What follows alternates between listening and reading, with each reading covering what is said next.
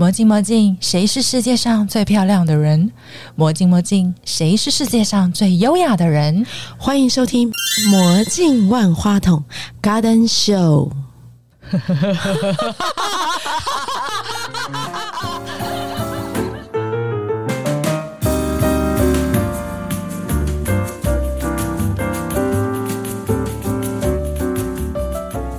我是软装设计师 Carol，努力让生活变美好，让美好生活成为你的一部分。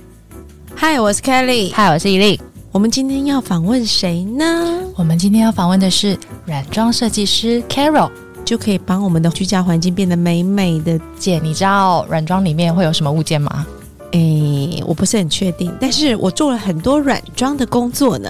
哦，好啊，那我们接下来就来听节目吧。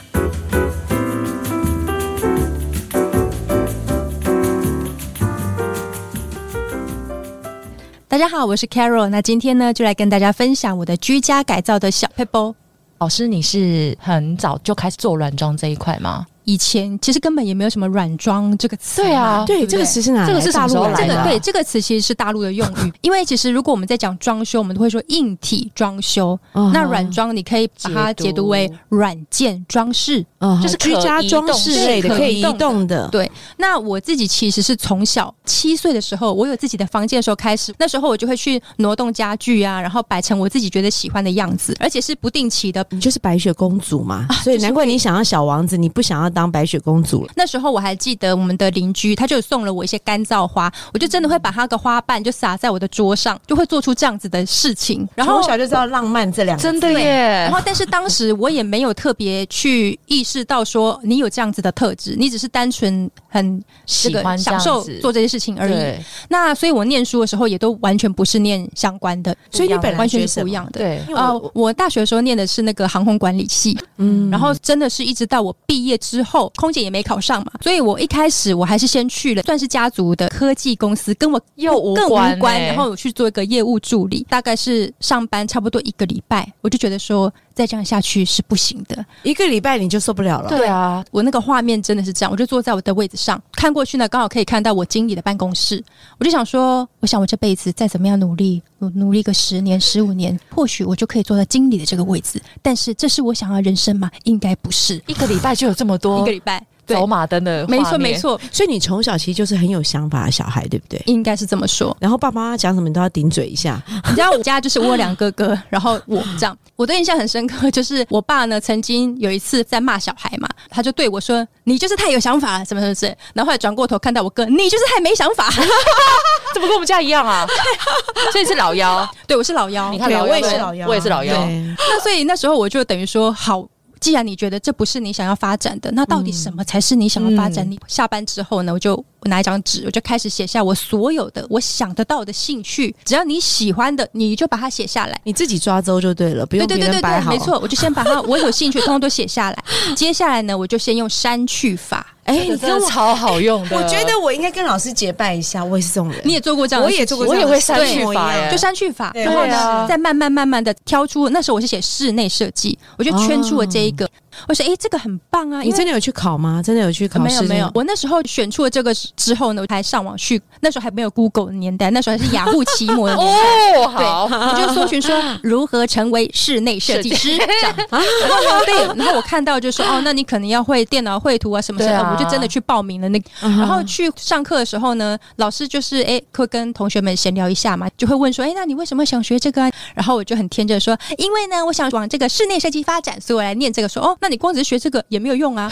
然后我就当头棒喝，想说我好不容易找到我人生的志向然后我以为我只要学了这个之后，我就可以往那方面发展。但是你却这么说，但想想，其实当时那老师说的也没有错。嗯对，因为你要去做室内设计，的确不是只是要会画图这么对，简没错单而已。，嗯是。那所以后来呢，我就开始想说，那没关系，我还是照着自己的节奏，慢慢的一步一步这样去迈开实。现它。对，那时候我就明白了老师的意思，因为如果你不是念这个设计相关毕业的，你真的是不得其门而入，你真的是想要去应征一个助理的话，都没办法的。我觉得其实有一个比较大的问题，就是说设计这个东西，它一定有一些基本的要求。对对对，对，比如说丈量啦，你的空间的布置摆设啊，这是水电的配置，它一定要有一些基本的概念，没错没错，概念跟你的心理的一些结构来，所以他必须要找到有这样的背景的人，对然后接下来跟他沟通语言，看大家的。对对对想。法是不是有共识？有人喜欢复古华丽的风格，有人喜欢极简风。我现在其实呢，偶尔也会有一些人，他会自己毛遂自荐哎，来我咨询也是啊，，对，其实到了现在，我才可以理解当初那一些面试的人他的心情是怎么样的。我觉得不只是我这个产业，任何产业应该都一样。是嗯他可能就跟你说啊，我对这个真的很有热情，我真的很喜欢。他喜欢不代表他能做，对这是两件事。没，错，任何的工作我觉得都一样。诶，你说这个布置啊，或者是软装啊这方面，你很喜欢没有错，可是你一定只是针对你自己的居家。对啊可，是当你今天你收了一笔钱，你要去帮别人规划的时候，那是另外一回事。讲到这个，我跟你讲，因为我太常做我的居家装修了，我曾经也想做过类似软装加室内装潢的这样的角色。所以我就觉得，哎、我可以做这件事，因为我觉得应该是跟我家一样。可是我真正在做的时候，我发现完全不一样。第一个叫时间有限，嗯，你做你家的时候，你是今天做两件，明天做三件，对啊。后天买了这幅画，右边又买了一个花瓶，对，就是你可以随性的做。对啊，而且你可以出错没有关系，对，但是你做别人的家，人家是不容许零容。许，而且你只要稍微有一个东西不顺他的意，我们之前发生过一次很有趣，因为那个人没有用过高级的马桶，哦我都用 TOTO 的。对，当时他希望我帮他升级，我就搞了一个马桶在他那里。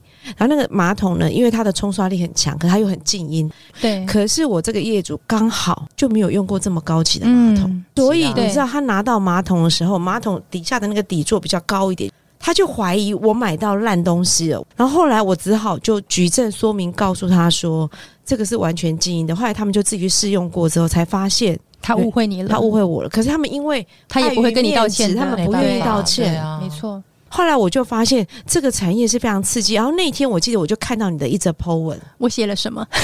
那天你遇到了一件不开心的事，你写的非常蛮常遇到不开心的事情。没有，因为你很有自己的想法。嗯那我就发现说，软装这个行业，因为要跟客人达成所谓的共识跟平衡这件事，对，其实是蛮难的。可不可以分享一下，就是你在软装的这个历程上面？刚刚前面讲到说不得其门而入嘛，对，所以那时候呃，我脱离了科技公司 之后呢，我是应征到了一个系统家具，它是需要你去丈量，对包含师傅他在施工、在安装的时候，你也都会去到对啊，现场。对啊，对啊，所以你等于是模拟了一个比较小型规模的装潢的过程。那时候我才发现说，哦，你当初设定的是室内设计这个领域，是可是其实室内设计这个领域还是可以细分的。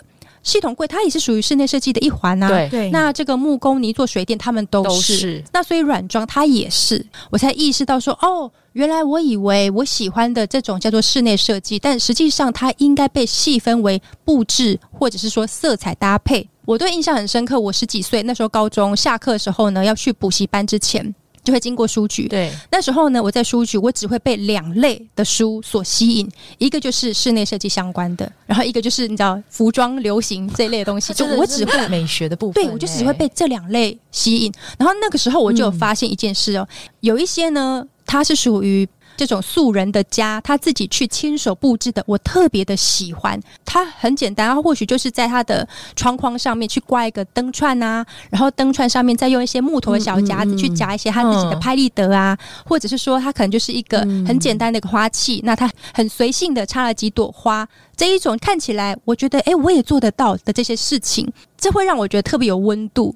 我就那时候就有发现，我喜欢的是这一卦。但是我现在有个疑惑，你知道，其实“软装”这两个字啊，我觉得是这几年被大陆这样炒起来之后，大家才开始关注这件事。但其实它是一直存在的，没错对不对没错？只是跟室内设计师做一个搭配，只是一直没有被凸显这个议题。它没有特别被独立切割开来，就是以往如果说你找室内设计师的话，你的印象就是，哎，设计师不就会陪我去挑家具了吗？所以大部分人就会觉得说，哎，对怎么还会有一个软装师呢？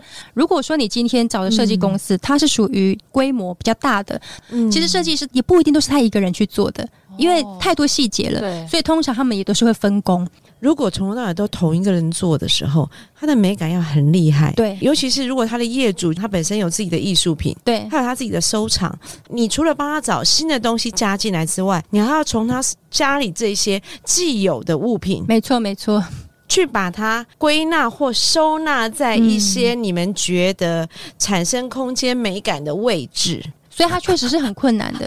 那甚至呢，我们讲更实际一点的，嗯，设计师和屋主有时候因为认知上的不同，其实呢，你前端就是在做这个硬体装修的时候，常常很有可能就已经一言不合就吵架了。你还所以这种吵架案子很多，对不对？很这个都是常态很多的那所以你说他今天把硬体装修终于搞定了之后，他根本没有那个心思跟心力，还要继续续陪你去跳价，就别开玩笑了吧！啊快点把尾款付出来，我们就要把这件事情结束了。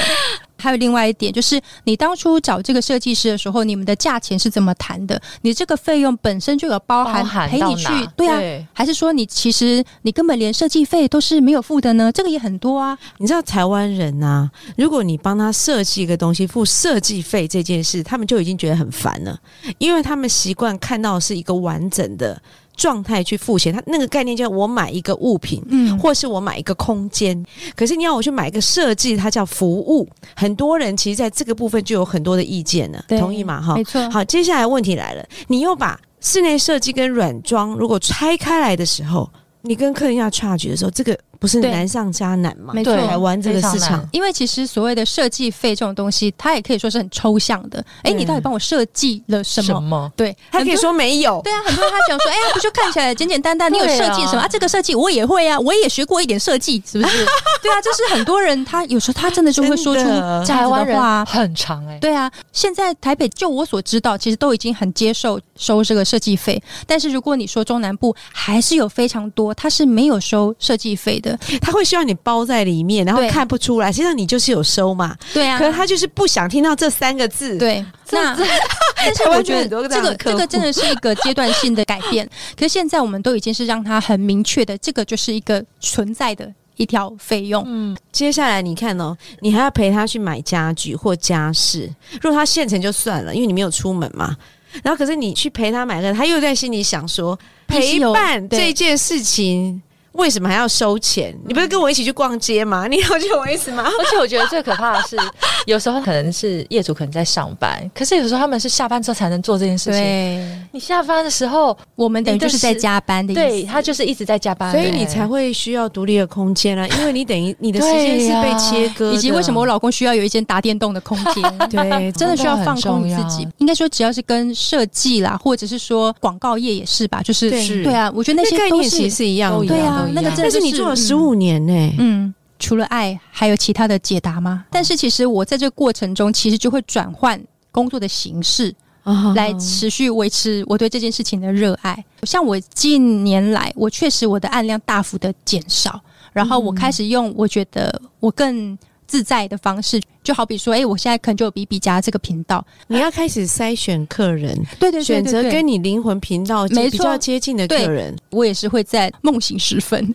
然后想说觉得很累，是。然后甚至会产生一种不想做了的念头。但不会是呢，，你写完就会想做，你写好长哦，你的那个脸书。你把它写完就丢掉那个情没有，绪了，通常没有，我都我现在都会告诉我自己说。Carol，你不要傻了。除了这件事情，你做其他的事情也做不好的，所以 你就好好做这件事情吧，这就是你的天职。亲爱的，你做了这么多案子当中啊，台湾人最大的另外一个问题叫做收纳管理。那在你的服务里头，你也会把这样的环节纳进来吗？有可能客人委托你的时候，他只做软装，嗯，可是你到他家的时候你就傻了。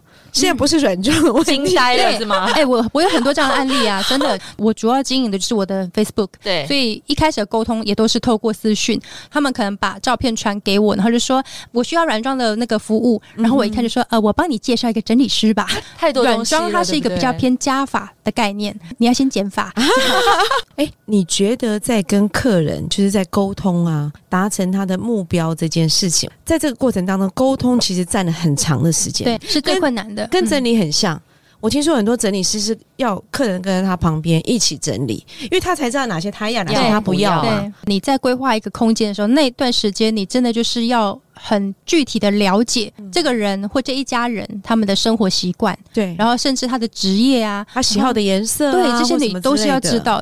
很多人他可能如果不理解这个情况，他就会觉得说：“哎、啊，你不就是设计师吗？设计师不就是、啊就可以直接帮我们家设计好？”并不是这样子的。当然，设计师他会有他天生的一个美感跟他的敏锐度，对，可是我们面对的每一个人的状况都是不一样的。对，所以一定要非常去了解，说，哎，你是属于这个鞋子很多的啊，还是说你衣服很多，还是说你的书很多等等？那你的作息呀、可能甚至是说你对家里的空间的期待是什么？等于说，我们先接收到基本讯息之后，透过我们的美感去呈现。所以它的基础还是在于你要先了解客户他需要的是什么。我跟你讲，台湾最难的是很多客人是他根本说不出他的需要。没错，他就是丢一堆照片给你，说：“哎、我就长这样，这样，这样，这样，这样。嗯我有三房两厅，因为我觉得我比较能够感受得到对方心里面在想感受得出来，所以，所以心理智商嘛，这是你第二步。这个这个就是我的一个优势嘛，尤其是女性。嗯我大概都比较能够理解女性她需要些什么，她困扰的是什么。有时候或许没有办法充分的表达，但是我可以用提问的方式，导式的，对我会去引导对他对对因为像有一些设计公司，他们是会用一个表格的方式，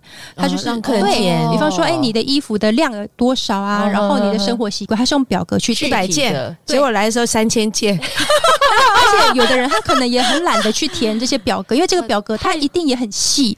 当一个公司它的案量比较多、比较大的时候，它确实需要用这种表格化的方式，所以这个其实也跟我自己的职业规划有相关。其实我跟我先生经营到现在，我们还是希望每一件事情是真的透过自己去跟客户沟通，然后共同去完成这整个过程，所以变成说我们阶段性的也是把我们的案子不断不断的提升。那很多时候它还是需要靠运气，可能你真的就是有一两个案子，诶，它的预算是很不错的。的嗯，那这时候呢，你有一个比较代表性的案子，也可以成功的进阶，然后就接到预算也同等都是比较好的。那慢慢的，你们的这个案子的质感也会跟着提升。嗯所以这时候虽然你的案量或许跟以前一样，但你可是你的的毛利是提高了，对这样子提高了，对对对，这样才是一个对我们来说更合适的方式发展。到最后，我觉得大家都是这样子、没错欸没错，因为这样才有办法产生一个良性的循环。，对如果假设我们就是一个小家庭来看好了，三房两厅，假设他想要请软装设计师来帮忙，他的预算通常会落在哪一个范围？我讲的是比较精简的概念。就是我一路以来，我有尝试过几种不同的收费方法。嗯。一开始呢，你可能会用平数，就像设计费，室内设计也是可能一平就，比方说三千、五千、八千、一万都有。那一开始我也是抱持这样的想法，后来呢，我又在尝试用单位数，好比说你可能只做了你的客厅，或只做了几个房间，但是呢，我发现用这两个方式呢，它都会有一些不够客观的地方。比方说，你这个房间十平好了，对你来讲，你真的只是需要油漆选个颜色，然后呢，可能挑个窗帘。那接下来哇，我可能需要一张床或者是一个床头柜，真的帮他选择的东西，我认为没有那么多或没有那么繁杂的时候，客户也会觉得，哎啊，一样是那个食品，我觉得我买的东西比较少，就付你这个设计费，好像亏了，会有这种心态他会这种。心态，对，那对对我们来说也一样哦。比方说，你今天找我，然后就说哦，Carol，我就只需要这个，请你帮我规划客厅，然后跟主卧，好，那就是两个单位。对那你也收了钱之后，当你踏进他家说啊，那个厨房你可以顺便帮我看一下，还有那个阳台哈，对，阿姨跟我那个小女儿的房间很简单啦，就是一个窗帘，你觉得你可不可以给个建议？老师除了当心理智商师之外，还可以跨入剧场。我就在想这个了。对，所以我后来呢，我就改成第三种方式，进阶版了。对，我会有一个基本收费，例如二十平内。我的设计费了哈，可能比方说三万五嗯或四万块，对类似这样，这是一个基本的门门槛。对，但是如果说我去到你家，发现你可能就像刚刚讲，哎，我这个顺便一下，那个顺便一下，我把这些小细项也加进来之后，那我就会报给你说，哦，那以你这个评数，然后加上你所需要的那一些的话，我可能是收多少钱？但，我发现没有很贵耶，哦，那是我以前呢，啊现在现在比较贵了现在比。较贵，对不对？因为软装这个行业算是比较新兴的嘛，以前其实我也没有一个参考的依，就像我提到，我也没有请员工，我也没有请助理，嗯所以都是我都是你自己。自己啊，对我没有什么管销成本，就是这样。很多时候，坦白讲，就是我自己觉得过得去，我可以接受，好，就好那就这样。对，但是如果说你今天确实是要走一个更有规模的，那可能没有办法像我这么随缘。你觉得谁需要软装饰？你看现在已经要到年底了，大家可能也希望自己的家比较焕然一新嘛。我想 everybody 都需要吧。Everybody 都需要，但不代表每一个都是你要的 target audience。比如说你的风格可能是简约的啊，或怎么样，可是你觉得呢？你觉得谁会是你的客人？从大概八年多前那时候经营我的 Facebook 开始，那时候我的受众都是女性。然后年纪跟我差不多的，我以前的客群很明确是，他们几乎都是已经有 follow 我的粉砖的好一段时间，嗯他已经观察过你这个人，哦然后他了解你的作品，甚至他会去阅读你写的一些心情。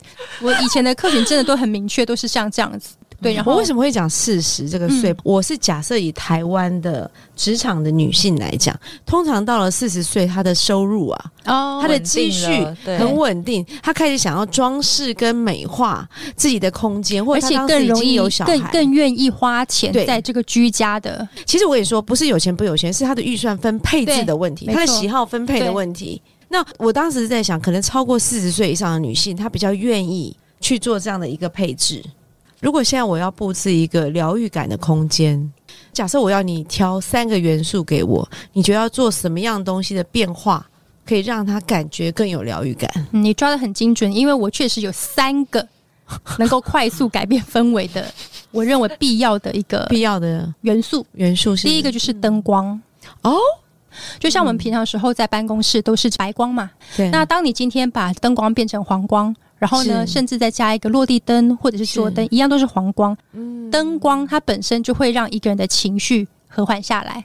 然后第二个的话呢，就是植栽。花草类，哦我以前也很常收到一些照片，他可能自己确实很用心的去布置了他的房间，他就是一直觉得好像哪里怪怪的，但是他看不出来少了什么，所以他传给我看。那我看了之后就说，哦，其实你确实就是少了一个小盆栽或者是一盆花，去买一束鲜花，简单的插瓶就可以了。因为当你的空间呢有一个真的是有生命力的东西的时候，嗯这个空间的磁场是会不一样的。嗯，那第三个元素，第三个呢叫做织品，就是像抱枕啊、啊地毯挂毯啊、啊挂毯啊、布料类。是因为这种东西它是柔软的，的，所以你很自然的就会觉得啊，这个空间是舒服的。这倒是欸因为我以前小时候就是家里客厅不会出现这些东西，对像沙发都是皮的，对，就感觉就没有温度啊。而且因为台湾人喜欢买那种很硬的沙发，其实我觉得台湾的 以前呢，所有的东西它都是以耐用、好打理为出发点。嗯但很多事情，我觉得它就是一体两面。嗯当然，你比方说沙发，你可以放。两颗抱枕或三颗抱枕就好，你不用放到八颗嘛，八颗好多哦，对不对？那你今天可能地毯，地毯也有分呐、你是那种长毛的，短毛。还是平织的短毛的？不一样你你要是那种平织的，也就是短毛的，它就很好打理呀、所以选择其实还是很多的，很多东西它都会随着这个慢慢的进步。科技的进步，对，所以你如果有兴趣，你多去看这些，你可能会很意外说，哦，原来现在还有什么样的布料，或现在还有什么样的东西还运用在你的空间里面，所以要去打理自自己的居家，并不是是这么困难的，它应该是一件很有乐趣的事情。对，因为像我以前很喜欢逛那个印度织品的那哦种专卖店，哦对家具了。但现在没有去花这个钱，但是我后来就有一天在那个店里面偷到一样智慧，就是我发现他就在墙上钉了一个直的铁栏杆，然后他就挂了一块织品，我就把这个模仿回去，所以我家就有一个墙面的主视觉，我就买了很多的有花色图样的布，然后呢，我就三不五时换那个布，嗯。哇。所以我家就可以换那个氛围。没错，换织品就是一个快速改变氛围的方法。对，而且它是如果是用主视觉，那一下子就对。就会让人家看见，这可能我墙就是白的嘛，对，哇，那你真的很有概念。就跳哎哦，对 确实就是这三个东西，就是织品、灯光跟这个花草之在哇。塞，今天学到了，真的。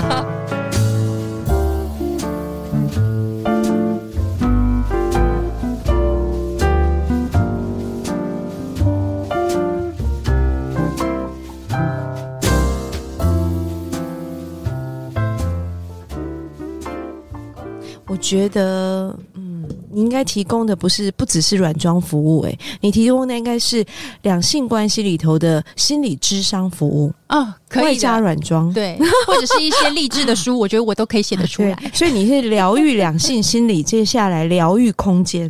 我们请老师分享一下。我先看到那个厨房啊，我看了你的影片，我们家已经装修完了啦，现在刚入住，算大概一个多礼拜，陆陆续续的呢，把我们家的一些可能从呃餐厅、厨房，然后到客厅、阳台，会慢慢慢慢的给大家分享。然后你们看了我的厨房，觉得有什么地方最让你们觉得 amazing 的？一个白色，我觉得那个冰箱。对，它是藏在这个隐藏橱柜的。面，但那个冰箱其实是原本建商他们付的，就是长那样，那哦。刚好很合我心意，我觉得很棒。很老师的厨房是开放式，对不对？对。跟客厅连接在对，一起。是整个可以一眼望穿的那一种，但是它变成说你一定要更用心的去规划。厨房类的那个瓶罐类就最多的嘛，对对啊会很所以一定很容易会变很乱。我们家的状况是因为等于说在前期我们就已经知道，哎、这个厨具它会是长这样，对所以我们的收纳一定会特别重视。是所以，如果说假设今天是大家自己的空间，对诶你的厨房可能不是这样的状况的话，你也没有要重新做大装修，有没有什么的方法？我来跟大家分享一下。是，大部分的厨房通常就是吊柜跟矮柜嘛，对啊，对，那可能东西都不够放，嗯。那所以都会用这一种洞洞板或者是壁挂架，还是一些那个挂钩这一类的去、啊。去收纳。但是这时候你还是要特别的注意哦，就是如果你真的完全没有做任何的分类，就全部摆上去，它还是乱。乱。对，所以比方说，像我自己呢，只要会直接摆出来的东西，一定都是经过整合的。好比说，我们家里面可能，哎、你如果吃早餐可能会有燕麦片，还是说呢，哎、你有认真的在这个料，你加可能会干香菇这种东西，哦对不对？或者是说，一定家里面都会有那种面条还没有煮的面条，对对对对而且现在流行干拌面，对，这个也有分，因为有些干拌面它本来就一包一包，那个就还好，你就可以直接真的是收进柜子里。一包的，对，有一些是像意大利面这样一打开就散开的那一对种。对那如果说你直接拿一个橡皮筋锁起来，那就很难看嘛，对不对对？那这时候呢，跟干香菇一样，其实你就是可以把它装进去那个 被我那个锁起来那一段戳到，是不是？你知道密封罐透明的那种密封罐。对，其实当你今天用统一的。款式啊，然后透明的这个密封罐，然后去装这些面条啊、香菇啊菇、麦片啊什么，这样摆在层板上，一方面你也一目了然，嗯你会知道说，哎，我干香菇还剩多少，是不是需要补补货？然后你也不会说很多东西常常都放在抽屉放着放，你真的就忘了。忘了这种东西其实你都是可以把它用这种透明罐的方式去收纳，然后摆出来，嗯你看得到，我觉得很重要。它其实也会很有生活感啊。你知道很多人常常都会说，我们家就是生活感，我都会说你们家那个不叫生活感，它就是凌乱，我们家就是阿妈级的收纳橡皮筋收起来的那一段。然后东西塞满满这样，所以我脑筋就一直充满说要怎么样把阿妈级的收纳隐藏在柜子里面。或是就算摆出来也是好看。我觉得有些东西是它可能真的没有办法直接摆出来，那些抽屉类的、啊、门片类，你就真的是放那些你觉得真的没有办法再去做分类。但关起来，如果说它是可以被分装的，嗯，然后也可以被展示出来的，当然就是你要挑选过。那甚至像我自己是可能会会再更强迫症一点。比方说，你可能一定会有一些那煮面的筷子啊，或者是那种汤勺啊，还是一些打蛋器呀、嗯。那种东西，其实我也都会整合它们的颜色。对跟我一样一定要整合颜色，因为你知道，像金属的颜色基本上分成四大类啦，一个就是最常见就是不锈钢不锈钢对对。那金色，可是金色有分两种，一种是那种呃香槟金这一种那还有一种是玫瑰金。玫瑰金它是比较偏红铜色，我绝对不会把黄铜跟红铜这两个混在一起。哦，对，好极致哦，对，然后再来就是黑色嘛，有些金属它会烤成黑色，所以金属类基本上分成这四个。我可能确实有一两件是玫瑰金的，但是我摆在外面的是银色的或者是黑色的，那我就会把玫瑰金的那个收进抽屉里。我哪有你那么勤奋？对，我根本我们这种是比较那个已极致了，病态的极致。了对，你这太其次，我就是从此全部都是不锈钢一，样的，对对对？这也是顶多加一个黑色，就这样，没错没错两种，对，绝对不要再换其他颜色，对。其他就是看一看欣赏，哇，好美哦。可是有时候真的买不到嘞，没有可能，不容易了所以，所以这个其实也关系到那个消费模式也很重要。很多人他常常就是在逛街的时候呢，他就是会当下失去理智，对他觉得好好看哦，然后买回家说，哎哎，啊放哪里？不知道，我觉得这是三十五岁以前，就是没有请你做软装的人，就是是对，还美还美，因对。为我们以前一定也会有这种经验，就是看到当下好喜欢，然后买回去，哎啊，这个哎怎么办？怎么会发生什么事情？对那当你确实有过一两次、两三次、四五次这种错误的经验之后，总有一天会学乖嘛。有些东西你看了当下觉得啊很好看，但是我很清楚的知道我家呢确实没有它的容身之处，你就会把它再放回去这。就叫所以理我跟你性购物说。，品味是买出来的，哎，这是真的，我非常同意。买出来的经验值对啊。就是你一定会有买错的时候，但是不用去太自责，这些都是你的成长的养分。这这就变成三十五加之后就是理性购物了。没错，没错。像我现在在购物真的是相对理性，因为你以前一定是出过错。对你买久了之后呢，你就会知道哪一些东西确实很适合你，那哪一些呢就是意乱情迷的。好，那我们就冷静下来，我们已经长大了哈。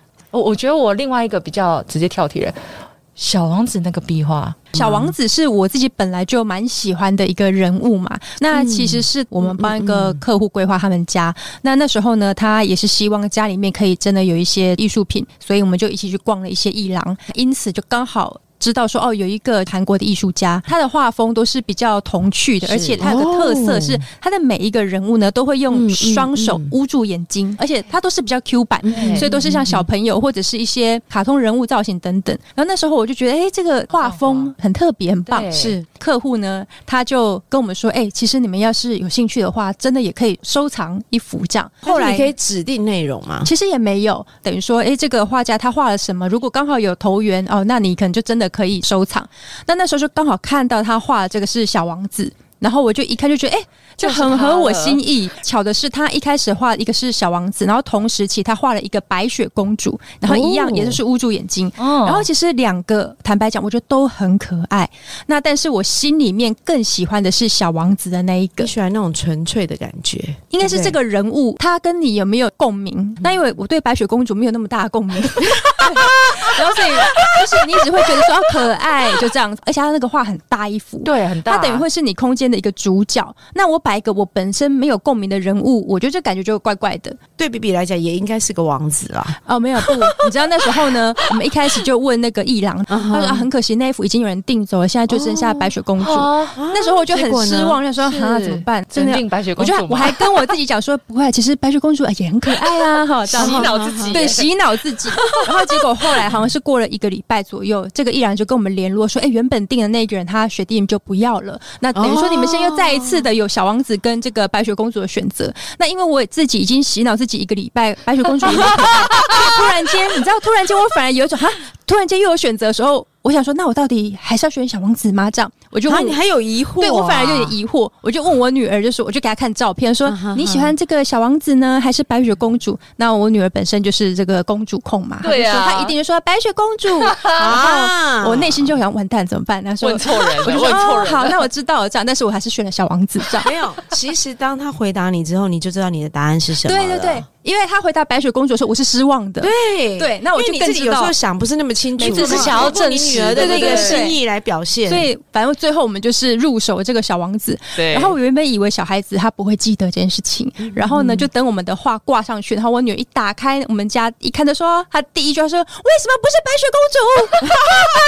然后我就吓了一大跳，我就说：“因为你就是公主啊，我们家里面不需要第二个公主，所以帮你找了小王子，啊，你看这个妈妈是不是？哦我们边还是被训练到，就是一定要随机应变啊。我感觉上你整个规划设计都是比较简洁的对对对路线，对对，嗯所以你的确在屋子里面要放一个亮点。亮点对对对对，这个画其实就成为它的最佳的主角。因为这毕竟是我们一家人在住的地方，所以其实区域性还是有差别。是对，所以像嗯客厅的话，因为是公共的场合，所以尽可能我会让它简约一点。嗯，那像我女儿，她就完全一定要粉红控嘛，梦幻的就留在她自己的房间。我刚刚以为你要把粉红留在公共的空间，我吓了 no, 一。不会不会，就是客厅它一定是最中性的那一个。如果再去看我个人的主卧的话，跟客厅其实感觉也是不一样的。因为我跟我先生我们也讨论好，我们是这个地方其实就是三个房间，那所以对。女儿的那一间当然就是完全她的风格嘛。我先生那一间就是他的算打电动啊，嗯然后一个办公那一间是，他也是照他自己的心意。那我就跟他讲说，主卧这间就是要照我个人的意思，一人你只是一间，对你只是进来睡觉的那一个人而已，但是房间风格是我的。我现在听起来，现在的那个四口之家都应该像你们一样有三个空间，对啊。每人挑一间自己喜欢的因为大家都是工作压力，很大的，回到家都希望有一个自己自己的空间。因为。白天都是跟同事啊、对。跟合作伙伴啊、跟客户搅和在一起，哦你快累死了。其实我会买这个房子，出发点就是这样来的，没有错。嗯因为我原本的旧家呢，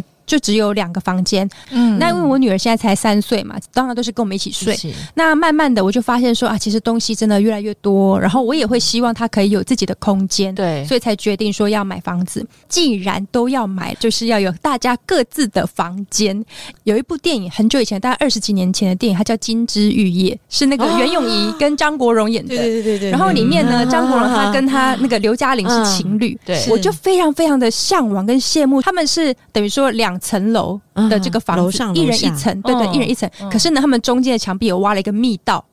所以呢，我今天如果说我要上去找刘嘉玲，我就是走那个密道上去，你不用特别从大门走出去按电梯。我看到那个画面时，我非常的震撼，我就觉得说这真的太棒了。真是太理想了。对，不因为我一直都会觉得说，两个人呢，你在谈恋爱啊什么，你觉得很甜蜜，可是呢，相爱容易相处难。而且你上升射手，你需要一个独立的空间，，哦，对，因为我还老公蛮大的。他都会讲说，不会啊，我明明就乖乖的，那边我也没有吵你，说没有，你在那边呼吸就已经妨碍到我。真的，真的，你这直这么直接跟他喊说一下可以，可以，可以跟天秤座可以这么的可以那个都可以直接讲，都可以直接讲。然后他主要还是会跑工地现场等等，嗯所以回到家对他来说，他下班了。可是我的工作模式是我在家，其实我还是在做事情，嗯嗯嗯所以我还没有切换为下班模式。但是当他今天一回一打开门，他开始丢东西啊、甩包包啊什么，然后开始打电动啊，他们哦他们叫嚣，我就觉得超烦，真的会。我真的有数次很严肃，我跟他讲说，我觉得我们真的不能再这样下去。